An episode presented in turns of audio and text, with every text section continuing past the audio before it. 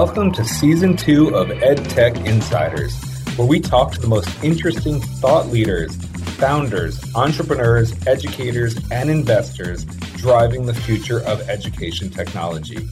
I'm your host, Alex Sarlin, an EdTech veteran with over 10 years of experience at top EdTech companies.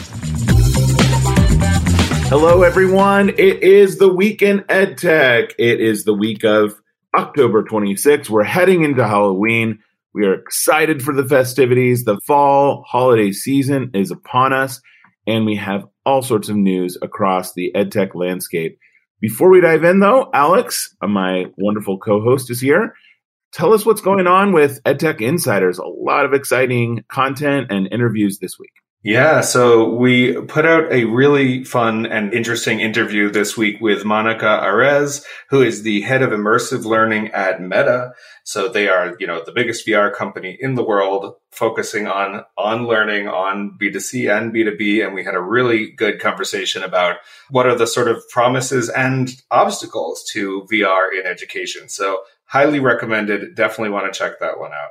Fabulous. Well, one other event that's coming up is the election, and we'll start our headline section with a little bit about the election from our friends at 538. Yes, 538 is still putting out election articles after the debacle of the presidential election, but the data is really interesting when it comes to education and the political divide.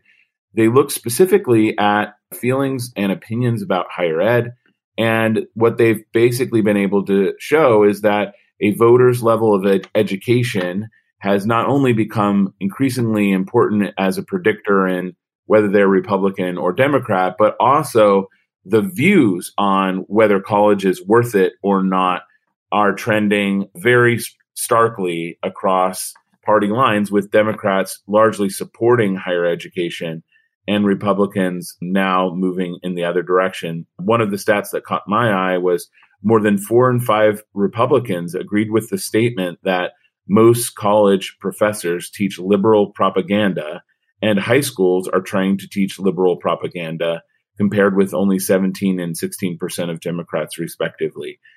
You know, some of this is our broader landscape of institutions losing credibility with the public but some of this actually has to do with the way schools have approached free speech, approached their education, educational mission, and it's becoming quite a political topic that could end up adding more instability to higher ed funding and the higher ed agenda.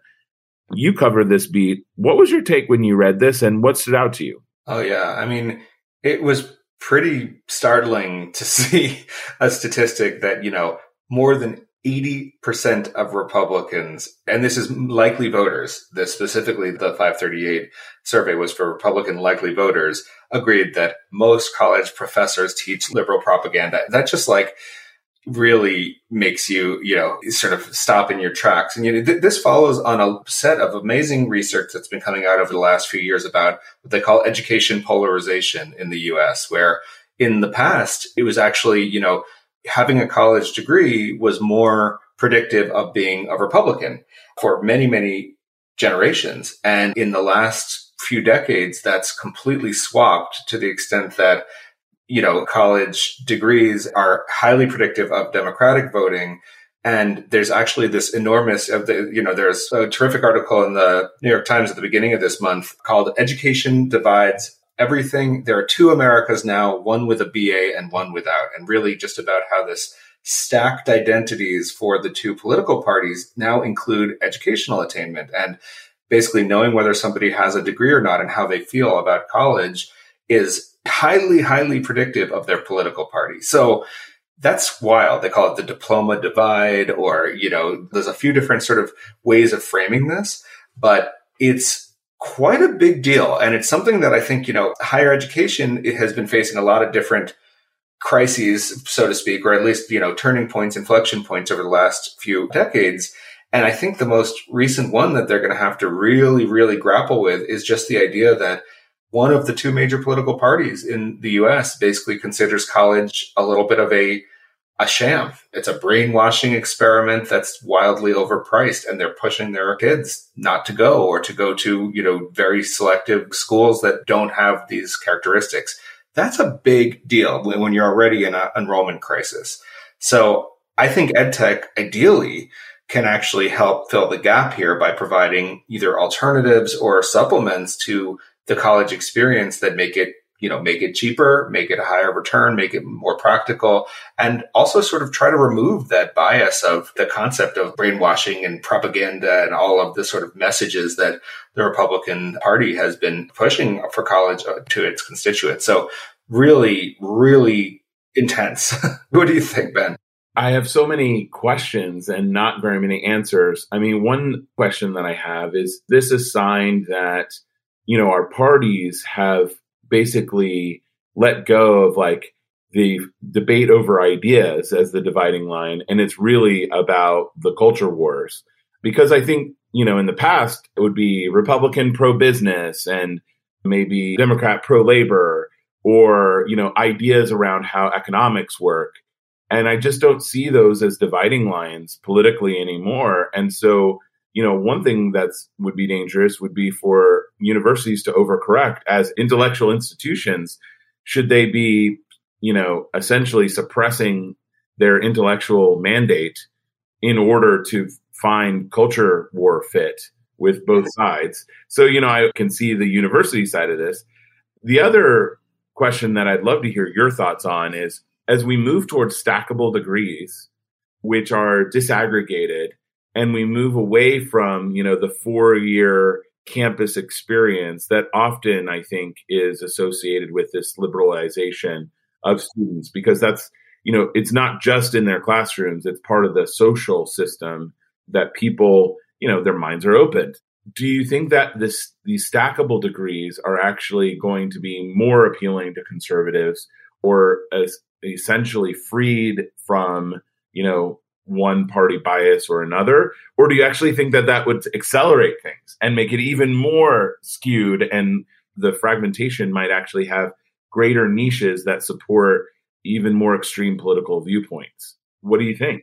I think they're both probably true. My prediction is that yes, 100% stackable degrees or industry certifications or all of these alternative pathways that are designed to, as you say, sort of move away from that four year liberal arts. You know, you go to a campus and meet all these people and get your mind opened slash get exposed to quote liberal propaganda I do think they're going to be very appealing to conservatives, including the education as a benefit, you know, Amazon Career Choice, the Guild education work. So yes, I do think that we're heading towards a world in which a political party of a family may be somewhat predictive of what type of education they pursue. And they may be less and less inclined to four year liberal arts for conservatives. And yes, I also agree that if we continue to go that way, it is, it could further the education polarization because then you have a country where, you know, where many of the conservatives or people who grew up in conservative families never went to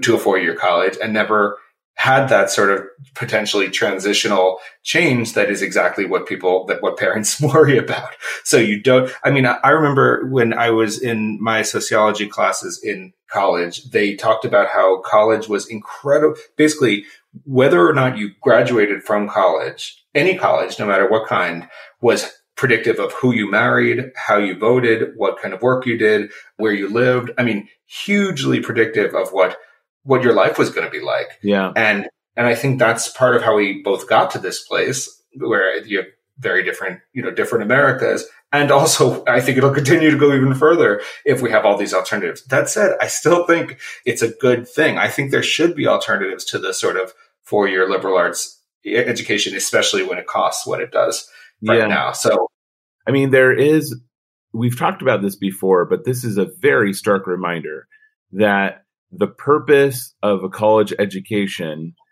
back in the past, one of the top three bullets, I don't know in which order, was an informed citizenry, right? right? The purpose of education was great citizens who are thinking critically about what the country needs so that they can participate in democracy.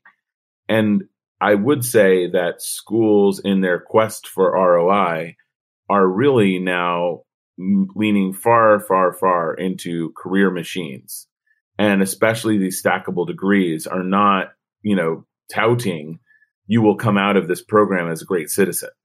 so while I think the stackable degrees are important for relevance, for access, for, you know, creating more dynamic learning, there's something lost here if we don't have a way to uh, bring diverse people together to debate ideas and essentially understand other point of views critically. A great article this week by uh, Nicole Barbaro at Western Governors called Tuition Increases Have Killed Intellectual Curiosity. And it's basically making a similar argument to what you're just saying that because college has gotten so expensive, it's changed the dynamic and now people can't go for the mind opening reasons only that they used to be able to go to. I think, you know, but, but I hear you. It's definitely something getting majorly lost. And I think we all have to think about how to keep it alive.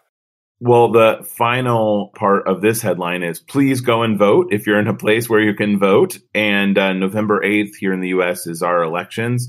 And wish me luck. I'm running for school board.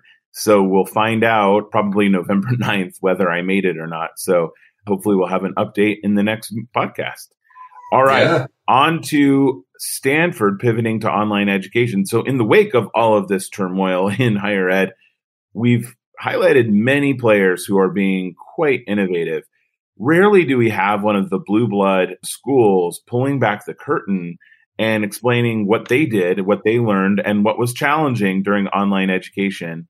And, you know, Stanford being in Silicon Valley and having access to kind of world class technologists is just, you know, a leader in this space. And Matthew Rascoff, who's uh, somebody I've met in the past, is there a provost who actually doesn't have a PhD or a professorship appointment. So that was in and of itself like revolutionary that he was appointed.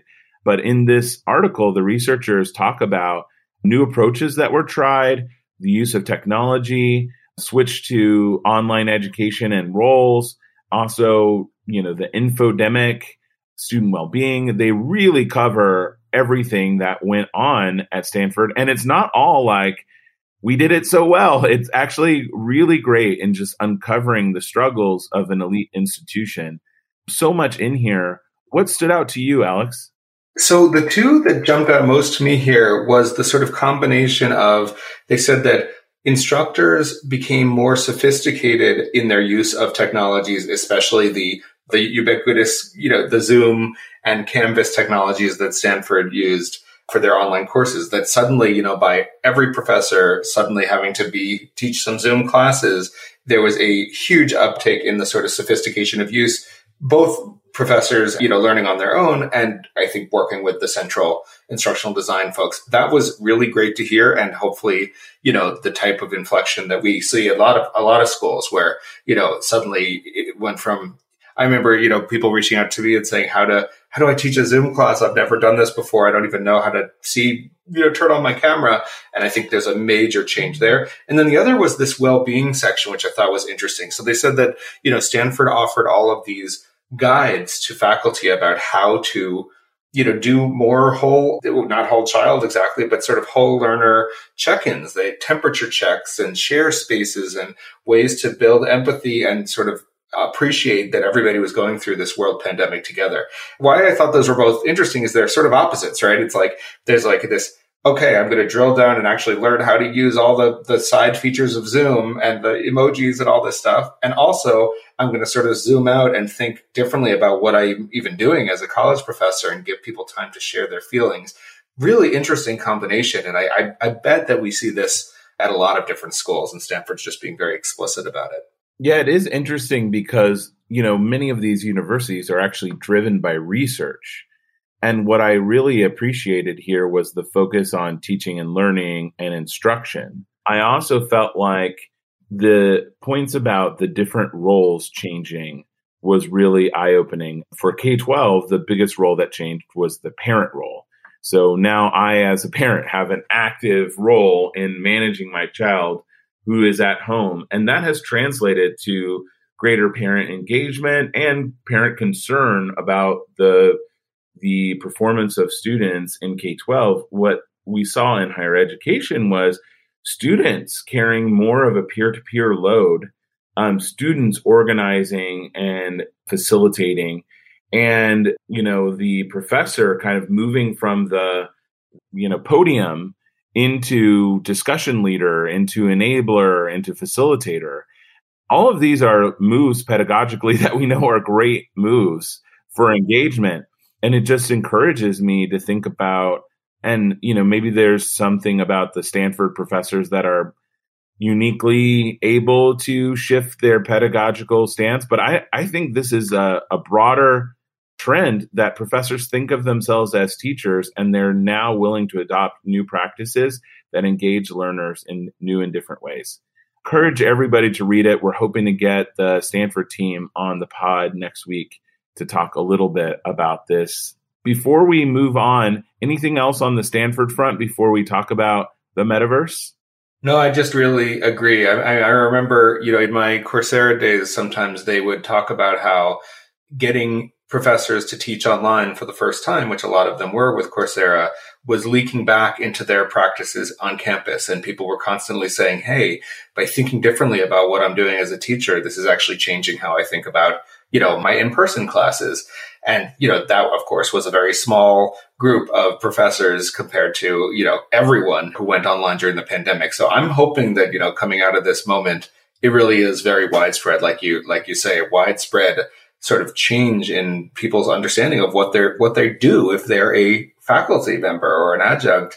What do I do? Well, I care about my students' well-being. I play different roles. I learn how to use the technology in really effective ways. I don't think those were on people's minds, you know, in 2019. So I'm excited. Yeah, let's talk metaverse. Yeah, we're so we're talking about young people's minds in 2019. Now we're talking about young people's minds in 20 29. and I imagine Michael Moe, who is one of the founders and leaders of GSV, the large funder, I imagine him riding a horse with like a Paul Revere outfit going, The metaverse is coming, the metaverse is coming. if it's possible to have an internet tome, the GSV team has dropped one. It is the Middlemarch of metaverse. And it is an amazing article that talks about, with great optimism, about the future of the metaverse and learning VR, AR. It also gives a great history of VR and it walks through a little bit of the go forward dynamics, not just of VR as a technology, but also of the markets and the kind of B2B path to market, then going B2C. It's an incredible article so much to talk about here. What are some of the sections that stood out to you and and also, you know, what resonated with themes from your interview with our colleagues at Meta? What what kind of stood out to you? Yeah, great question. What jumped out to me was this sort of combination of a very clear eyed acknowledgement of all of the virtual reality failures of the past. Yeah, I mean, you know, literally walks through every attempt to do VR in the last hundred plus years. It's been around for a while in various ways, starting with the stereoscope. But in the last, you know, 15 years, we've seen the Magic Leap, you know, have huge funding and huge excitement and just totally burn out. He mentioned the Microsoft HoloLens, which I think is still in its early days, but as something that had a lot of a lot of traction that and didn't work as a mixed reality. He talked about Google Glass, which of course was on everybody's mind in 2014 and then just disappeared, at least everybody in Silicon Valley's mind, and then it just disappeared. So a very clear eyed acknowledgement that yes, we've been here before. We've been saying that VR is coming. We meaning, you know, Silicon Valley optimists and, and entrepreneurs for a long time. But then he gives, I think, a pretty compelling case for why this time may be a little different. You have enormous companies working together. He, he talks about the, the Meta Microsoft partnership as a really key moment, which is something that I don't think has been covered very much. That Meta is, is having Microsoft Teams and Office and all of these Microsoft products in VR inside. Yeah, I had no idea. I had no idea that was happening. I didn't either. And it sounds, I mean, th- those are, you know, two of the biggest companies and tech companies, you know, in the world. He listed the top 10 VR companies and ZSpace, which is a really interesting company. We don't talk about ZSpace ever here, but ZSpace does this wacky, really interesting sort of augmented reality kind of textbooks where you can like see things in 3D as is one of the top 10 VR companies, which I you did not expect. And then the last thing that stood out to me was this concept of that VR maybe the reason it's failed in the past is that it's tried to go B2C first with uh, often. And there's this idea that you know with computers and cell phones and a lot of the other sort of transformative technologies many people experience them first at work and saw them at work and used them at work and you know for a while before they were sort of available commercially for customers and he's saying hey the new meta device which is $1500 is really a b2b device it's designed to allow really powerful business, you know, implementations, but by doing so will normalize VR and is trying to get everybody to understand what it can actually do and get excited about it as a potentially, you know, transformative technology like the cell phone or the, the internet itself. Really interesting, very optimistic as characteristic of a superstar VC. But at the same time, I was convinced I am still bullish on VR despite all the uh, failures. What did you make of it, Ben? What were, what were your standouts? I love that you were convinced. It doesn't take much convincing for you on the metaverse, does it? It doesn't. So the learning angle I thought was particularly interesting for a couple of reasons. One, your point about B2B, I think there was this there has been an assumption that it's a gaming spillover that's likely to help VR grow and that would be a B2C move. And he really strongly makes the case that no, actually learning in VR in the workplace is one of the most powerful use cases for VR. And things like, you know, a surgeon practicing a heart surgery without having to risk the life of a patient, that's a that's a very stark one. But also, um, you know, he talks about, you know, basically the ability to put on your VR headset and approach your workstation from anywhere engage with your mentors or your support structures or have an experiential learning without getting on a plane and going there, which would save the company money. There's like all of these use cases in the business setting where it can, you know, the $1,500 investment drives costs down, drives employee engagement and effectiveness up. It's still hard though for me to imagine this might just be my like lack of creative thinking. The IT guy, when you get your, you know, first day out on the job, here's your laptop, here's your key card, and here's your VR headset. I just, I still, I think we're a ways off yeah. from that. But I do think there are specifically some professions and use cases that are going to be picking up on this really quickly. The other thing he talks about is Dreamscape Learn, which we've mentioned before on the podcast. And the, so in the article are the academic results. And I think that what is really exciting here is that VR learners required less time to learn. They learn one and a half times faster than e learners.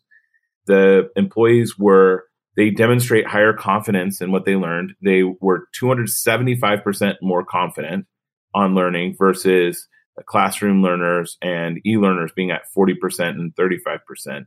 VR learners had stronger emotional connection to training content. Um, some of this has to do with the storytelling element, but they said 3.75 times greater emotional connection than classroom learners, which I found just shocking because, you know, that's one of the big sells on in person learning.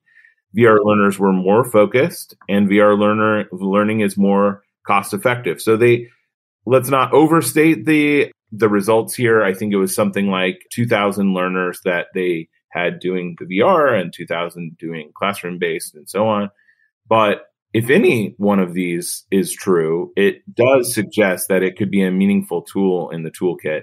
And if all of them are true, it makes it really clear that, you know, for especially small doses of learning, VR can be incredibly effective for outcomes, retention, and engagement. Yes, and the evidence is starting to grow and pile up about some of these effects. Uh, you, the Harvard Graduate School of Education put out a great report about VR a few months ago, and they had a few different reviews of some of the studies. Some of them were about, you know, learning efficacy and things like, you know, surgery or flight simulations has been a long, long time use of VR. But others were about, you know, there was one that stood out to me about a virtual field trip to Greenland for K 12 students. And they came out with like, you know, more engaged, more knowledgeable, and more excited, you know, or I, I forgot exactly the measures about climate change learning than, you know, than the equivalent of, of an in class or a video. And I think it's coming. I mean, one thing that I recently interviewed the head of a company called Praxis Labs, which is really interesting company that does exactly this kind of B2B VR that, that is mentioned in the article. And there, you know, when you mentioned the, do you get your, your VR headset on your first day of work? You know, definitely not yet. But their model seemed like something that made sense, which is they have these monthly experiences basically so that every month you do a experience and they're about diversity equity and inclusion training in vr so you do things like you know take on the perspective of a bystander of, during a microaggression or they gave an example of you you are a take the perspective of an, of an autistic employee and they throw you a birthday party and you experience the actual overstimulation of the birthday party. And i'm like that is fascinating. And the sort of once a month you step away from your regular work to do this is an interesting complement to the vision that Meta and Microsoft have of like, I hold all my meetings in VR or, oh, I work in the coffee shop. I put on my VR headset and I get, you know, four monitors virtually and I do my minority report, you know, style work. Like they're different use cases, but the Praxis Labs one really stood out to me because it felt so approachable. It's such a nice way to sort of dip your foot in this world and experience it without having to change behaviors all the time. So I think maybe that type of B2B learning might be the pioneering style that we start to see. There's a lot of different companies sort of taking different approaches to it. It's an exciting time, and we'll, we'll obviously always link to the articles in the show notes. But this this uh, Michael Moe newsletter, which is relatively new, and his VR article is definitely worth reading if you want to sort of get an overview of that field.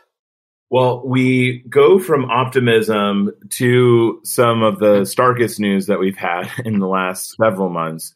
The NAEP scores, that's N A E P, have been getting all sorts of headlines around a crisis point in math education. And basically, the synopsis is that any gains that we've seen in terms of student math attainment across the board, as well as African American and Latino students, we've just experienced a record fall in math scores. Article and EdSurge on this, articles across, you know, um, EdWeek, and then a number of major publications, including New York Times and and so on. One thing that we wanted to talk about was data or announcement that was just uh, made this week, which is about Gates Foundation. So, Gates Foundation, for those who don't know the backstory, they have been the most influential philanthropy in the education space something like 20 years ago, they were moving towards small schools. And we saw school design and school structures and formations change across America in response not just to the direct philanthropic dollars, but the research, data, and approaches that were advocated by the foundation. Gates Foundation is now going all in on math.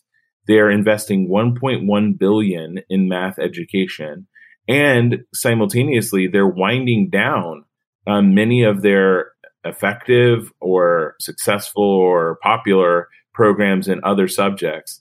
And the idea is that they're really going to work on closing the math achievement gap and helping American students reach their full math potential. One thing that I find really interesting about this is, you know, the Gates Foundation, they they tend to have you know, outsized impact in the philanthropic space. So the way Gates goes is the way a lot of other people go. But this one is pretty controversial because it really is putting math above all else. And this laser focus is leaving some, you know, funded organizations high and dry. I also think it's interesting because math is really an important leverage point for kids. If you think about your high school schedule, what is it all revolved around? It's which math section are you in? And so if we can give kids access to the best math, they will not only have the best access to math, but they will also in high school and in college, you know, be able to take the advanced classes in all of the other subjects. So it's a really bold move. Gates Foundation's been rolling this one out uh, over the last year, to be honest. It's just now getting the publicity. But these NAEP scores actually, I think, give a lot of wind in their sails on the why they're doing this. A hundred percent. And you know, the article talks about Zearn, which is a digital math program that's all about sort of accelerated remediation in math, where and they just came, Zearn came out with a big study saying that the more that you can keep students in grade level math, the more you don't sort of push them back into earlier grades, the better the results. And Zearn has been sort of growing over the years as one as a, a really big playing solution in the K-12 space for math. And the announcement was made sort of partially with uh, you know the CEO of, of Zearn was on this announcement call. You definitely get a sense that they're going to lean into existing and new solutions it's been interesting seeing these NAEP results go sort of mainstream. And we talked about the NAEP results a few weeks ago when yeah, they first came out. Ago when we talked about it, yeah, exactly. And now, like, it's on every news. I mean, you see it on the the nightly news about it because it's such a dramatic fall in scores and disproportionately affecting you know underserved students, as always in education. Sadly, uh, hopefully, you know, Gates always has incredible intentions and it's filled with very very smart philanthropists, but it also just inherently is a political organization. I, you know, anybody, the Gates, Gates's, uh, support of the Common Core years ago was one of the reasons why there was this enormous backlash against the Common Core. And I think there are a whole set of people and educators and parents in this country who basically think that anything the Gates Foundation touches is, is tainted. So I'm hoping that that does not happen with this because the, the last thing we need is math students getting is math being polarized. But it is interesting. They said they're going to focus on California, Florida, New York, and Texas because you have a high percentage of, of children in poverty who are affected the most by these these score decreases and in general have the worst math education. That's a pretty clean split between sort of Democratic and Republican states. And I think we'll get to see a really interesting controlled experiment in whether Gates can move the needle in math without creating a backlash, you know, among parents. It's hopefully they can, and they, among many other funders and great educators yeah. around the world, do it. I mean, one thing that I always like to call out on this show is like education has some pretty incredible market distortions. And um, one of those is that big tech plays in education and they don't need to make any money in education because it's really customer acquisition. But another big distortion in our market are these large philanthropic funds. And, you know, Schmidt Futures is going all in on AI and education, and Gates is going all in on math. And previously, CZI was all in on personalization.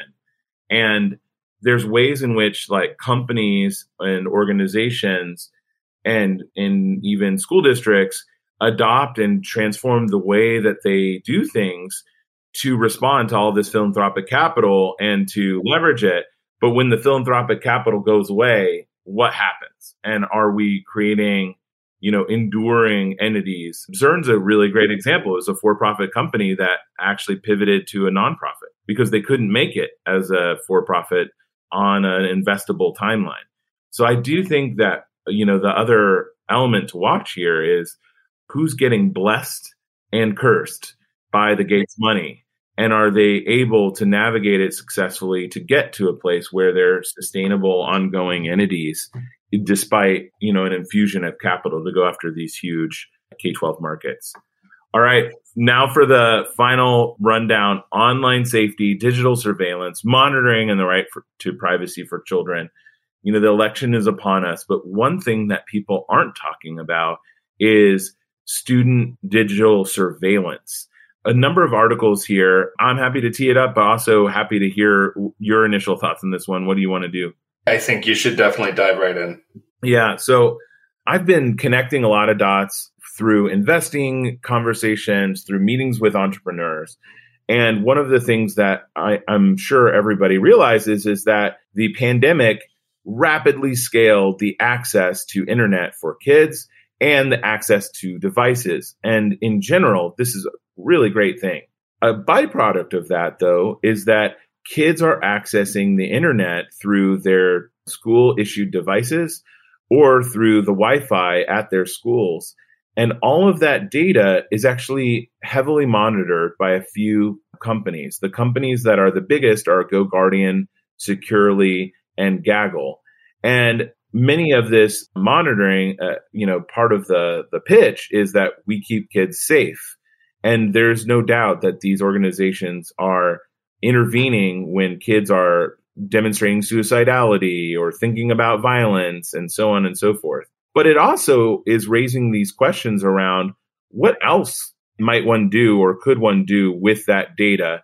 And I don't think parents are aware that their school district is getting massive amounts of data from their kids about many things that are relevant to the family's life and personal life. And so there's a growing debate around is this monitoring for safety is or is this digital surveillance and where does it cross the line and i think the biggest statement from somebody that i was talking to that stood out with me he said that basically kids under 18 don't have a right to free speech. They don't have a freedom to privacy. Because they're using district issued devices and internet all of that can be monitored tracked suppressed encouraged. And it's uh it, it was just a mind-blowing aha. And i think something that people aren't really talking about in the space enough yeah it's an incredible uh, rundown and I, I think it you're putting your finger on something that has been a sort of below somewhat below the surface tension in ed tech for quite a long time and has sort of peeked through at times. Anybody who lived through the inBloom, you know, scandal or whatever you want to call that debacle, um, knows that there's been this really tricky conversation between monitoring and security for students. And there's no doubt that products that monitor communications for students have saved lives. They have kept school shootings from happening. They have kept kids from accessing inappropriate content in every way you can imagine. But there's also, by being so deeply integrated into the school systems, they have access to an abundant and almost absurd amount of private data from these students, which is not, as you say, really actually private. When if a school, if a kid is using their own device on a school Wi-Fi, that means that it, it can be completely monitored and censored and used as used to label that student at risk or, or other things. I think that during the pandemic, that as with almost everything ed tech, it just accelerated because you have, to some extent, maybe a little bit of a pullback because you had kids not in school. So if they're using their personal devices at home, suddenly they're out of that sort of circle. But there's an acceleration of the use of technology and a, a lot more security systems that in place as well. So I think we're, we're in, in sort of uncharted territory when it comes to this stuff. And the big risk, and you know, I'd love to hear your thoughts on this, Ben. I think you understand more about this than I do, but the big risk is that these businesses that are, you know, monitoring student behavior online actually are getting all this data, which could potentially then be used to give to partners or sell to companies or, you know, used for commercial reasons. And that is what makes many, many people very uncomfortable. And on the other side, makes other people very excited that they might have all of this data on students, which is, uh, you know, very valuable data. They're a huge consumer. I think that's the, the crux of this. And so two points. One is, you know, there are laws that protect student data privacy and there are ways in which data has to be anonymized before it can be aggregated outside of the school district. So the school district does have a right to specific student data. So one, people might have concerns about this government controlled entity with a school board of a different political party than I have maybe monitoring what my kids are doing and inferring things about my family that they might be able to infer. But even in aggregate, the and anonymized, the amount of data here is a treasure trove. And many of these companies are getting $3, $4 per student. So one can only imagine what the investor, you know, uh, pressure would be, which is to climb the ladder of value when you're sitting on all of this data. And we do see many of these companies upselling different services from basic, you know, kind of putting up the the fences around the school to active moderation to intervention. But I, I think this is going to be a field that's so long as it's under the radar, I think it's going to be a field that is really primed for you know questionable use of data. And many of the school districts are not prepared to ask these questions or mandate certain things in their RFPs. So we've got like technology moving a mile a minute. The amount of data that kids are creating now is just a huge amount of data. We just talked about your political party can tell you a lot about how you think about college and universities. Imagine what your teenager could tell any marketer about your family. I mean, it is incredible. And so I think we surfaced this one at the the article. There was an article in Wired magazine that we can share where they take a strong, you know, is student monitoring pro- monitoring software, you know, essentially undermining privacy in school. And, you know, they kind of have an arms up approach because when you ask parents, do I want monitoring software to make sure my kids are safe? Of course, it's like probably the one thing in education everybody agrees on. Mm-hmm. And so I, I do think this is an interesting space. All right. Well, we'll keep you updated on that and all things in ed tech. Now we're going to head to our deal space where we'll talk a little bit about funding rounds and M&A flow. Alex, take it away. Yeah, so we have a number of funding rounds to go through today. One is a company called 10,000 Coffees. It is a mentorship platform out of Toronto that worked with 200 different employers or more. They raised $56 million this week.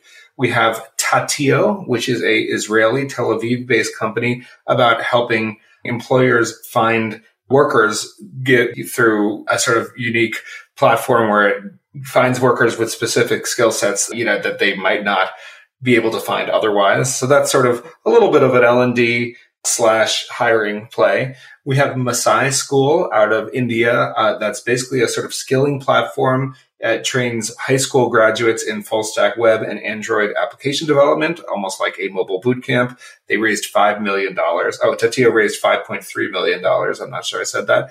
We have Clipboard, raising $3 million. That's an online attendance tracking system that uh, streamlines communication for staff. So it's a communication platform it, and includes extracurricular activities such as sports and field trips. I believe that's an Australian company.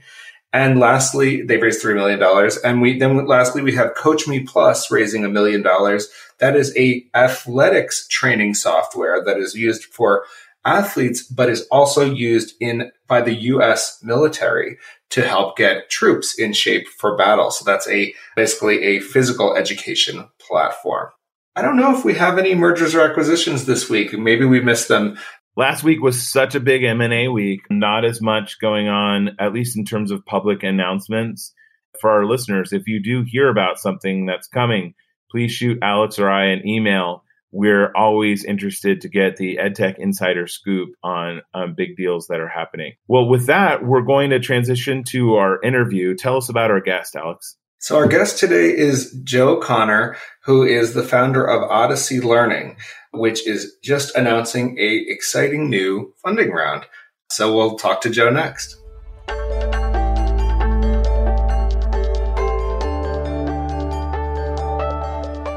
For our deep dive today, we're talking to Joe Connor of Odyssey. They just had a really exciting funding round for a really innovative model. And we have as our guest interviewer today, Zaza Kabayadondo from Joan Ganz Cooney Foundation, Clicked, Entangled, all sorts of amazing ed tech places. So, Joe, give us a little bit about your background, how you got into ed tech, and how you got to this idea with Odyssey. Absolutely. So I've been in education for over 13 years. In that time, I've been a teacher, a school leader, started my own network of schools, and have been an attorney. And so, really, starting from the beginning, when I was a first and third grade teacher, I've always been focused on how can I ensure that my students, the families I'm working with, have an excellent education. And so, really, as I look back at my career, it was trying to scale up the impact that I had in the classroom, right? So, after a few years of teaching, I felt like I was doing a competent job. My kids were proficient they were outperforming the state standard. So at that point, I started to look into leadership roles, was recruited to open up a, a charter school in California. When I was at the charter, we unfortunately got sued by a teachers union to shut down the school. We ended up losing the court case. And so at that point, I had devoted a couple years of life to my education career and decided I needed to go to law school to figure out how to open up a school. So went to law school. And my first job out of law school was at a company called AltSchool, And if you recall, they had a really ambitious plan. They wanted to revolutionize education by making software, some really cool hardware, and also running their own network of micro schools. And so I worked on the micro school side under their general counsel. And the basic idea was how can we open up a nationwide network of micro schools as quickly as possible? And so I looked into the rules and regulations in all 50 states, a few territories as well, and the top 30 metro areas, and came with this really cool plan of how they could do it. Unfortunately, they pivoted. And so at that point, I was left with a plan and a company that I was no longer very useful to. So I decided to go and work for a law firm. At the law firm, I did a lot of things, but one of the coolest was working on an education case before the Supreme Court. We got to file a brief in the Espinoza matter, which dealt with students' rights to religious education. We ended up winning that case, which was kind of a highlight of my legal career. And then after that, I wanted to jump back into the operator side. So I started a network of micro schools using a lot of the information I had learned at AltSchool. And we started a network called Schoolhouse. This was pre pandemic pandemic hit, all of a sudden everyone wanted a high quality in person option. So we quickly set up a few dozen schools throughout the country and continued to grow. After running that for a while, I became more interested in trying to figure out okay, a lot of our clientele is upper income or upper middle class. Can we try to make sure we're scaling and serving all families who need us? And so I started running into these direct funding programs known as education savings account or micro grants and so that's really where the genesis of Odyssey came. And once I saw that there was a huge need for someone to be an administrator of these programs, I decided to leave Schoolhouse and start my own company, Odyssey. And so that kind of brings us up to today. Excellent. And so Odyssey just announced a $4.75 million seed round. Tell us about the round and some of your plans to expand. Absolutely. So today we announced that we raised a seed round led by Katherine Boyle from Andreessen Horowitz out of their American Dynamism practice, which is a really cool portfolio of companies that are trying to solve hard problems. And education certainly is a hard problem. And so we partnered with investors like A16Z, Village Global, Bling Capital, and others because we're really interested in being able to expand our product to other states. And so right now we are live in one state. We've helped to award over $27 million in state funding to more than 48,000 and 48,000 or so kids. And what we're interested in is really taking our model and being able to expand to other states, hire more talent and develop the product more. So that's kind of what we intend to use the capital for, which is super exciting. Awesome. Joe, can you say a little bit more about what the educational savings account is and microgrants? So my question really is how are they different from traditional vouchers? Like what does the funding look like? Absolutely. It's a great question. So the way that I think about it, and this probably comes from my legal background, is that education savings accounts are really a kind of more refined version of vouchers. And by that, I mean that vouchers are an idea that have been around for decades. They've been in practice for about three decades. Education savings accounts are much newer. They've been in practice for about eight years. I think the original idea probably came about 10 years ago in a policy paper. And so an education savings account is much more, I'd say, user friendly and fungible when you compare it to a voucher. And so with a voucher, if my son was on it, I could use a voucher to go to a private school that would be about the extent of it. I can choose whatever private school I want, but it has to be a private school. With an ESA, you're not necessarily constrained by that. And so you can use the funds from an ESA to go to a private school, certainly, but you could also use it to homeschool. You could use it for online educational software. You can use it to buy hardware if you need perhaps a Chromebook or maybe a, a tablet for your son or daughter. There's kind of a wide variety of services and goods you can purchase. And so I, I, think that that's probably the biggest difference. And so when you look at vouchers and education savings accounts, there's a lot more momentum behind education savings accounts because families are choosing alternatives that aren't just private schools, right? They're homeschooling, they're staying at micro schools, learning pods, doing homeschool co-ops, and all these variations don't fit neatly for vouchers. And so there's more policy momentum, I would say, around the education savings account idea right now. When you talk about the different variations that a family can pursue with their education savings account, does that mean that they can actually split the money and do some schooling and some homeschooling and some tech? How would that work? Yes. And I think that is probably the most exciting part of education savings accounts. families can probably for the first time really bundle and unbundle and rebundle a school services. And so what we're beginning to see in states that have had ESAs in place for a couple of years are parents are beginning to kind of pick and choose who they want as providers. So parents might opt in to go to a private school for two days a week. And then the remainder of that time is spent in a homeschool. Maybe they sign them up for some classes on OutSchool. Maybe they go to varsity tutors online and they hire an online tutor and then they use the remainder to maybe go to an after school program like a music program. And so I think that is kind of the most exciting thing, which is one of the pandemic lessons I think we learned was parents want to be able to customize their education and they want it to be useful and usable for their son or daughter. And ESAs really give parents control and freedom over exactly what that looks like because they have the funding and they ultimately decide where it gets spent. So, you know, we started this Week in EdTech episode with an interesting finding about how political party is increasingly predictive of how people feel about the education system. And I have to ask, because you're working in a sort of updated, more refined version of vouchers, how do you see this playing out as a way for families to sort of opt out of public schools and instead custom make their own schooling? Do you think there's a political dimension to this that certain groups are going to be particularly excited about the idea of being able to craft their own education and get away from what they consider the problems of public school. So I think one of the biggest discrepancies that I see is polarization of education among policymakers and politicians versus the actual reality on the ground. So it's very interesting when you look at polling for support of education savings accounts, it is uh, broadly supportive of the concept. And so they've polled numerous times. Republicans support it, which is no surprise. Independents support it, and Democrats support it. So it is one of the few, I'd say, policy solutions we have where there is support for it across party lines. And so I think that it would be better if most politicians and policymakers, I think, tried to focus on being responsive to parent needs, learning about what it is that they went through with the pandemic, trying to figure out the best way to support them, and looking into more policies like education savings accounts and other things. Because I think when you talk about education at a distance and you talk about it in kind of the way it often does get talked about in national media, it's really divorced from, I think, what parents and students' needs are, which is they want a high quality education. They want a school that reflects their values and community. And education savings accounts really have the promise of being able to deliver that.